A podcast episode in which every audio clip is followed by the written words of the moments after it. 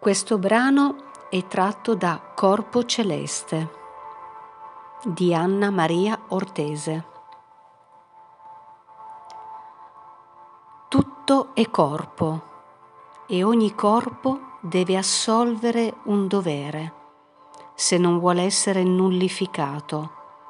Deve avere una finalità che si manifesta nell'obbedienza alle grandi leggi del respiro personale e del respiro di tutti gli altri viventi. E queste leggi, che sono la solidarietà con tutta la vita vivente, non possono essere trascurate. Noi, oggi, temiamo la guerra e l'atomica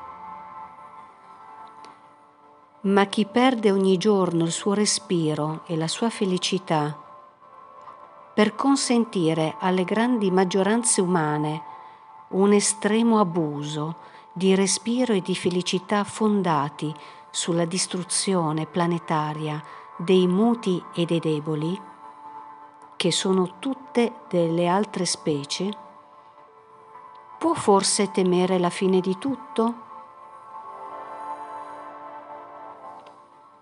Quando la pace e il diritto non saranno solo per una parte dei viventi e non vorranno dire solo la felicità e il diritto di una parte e il consumo spietato di tutto il resto,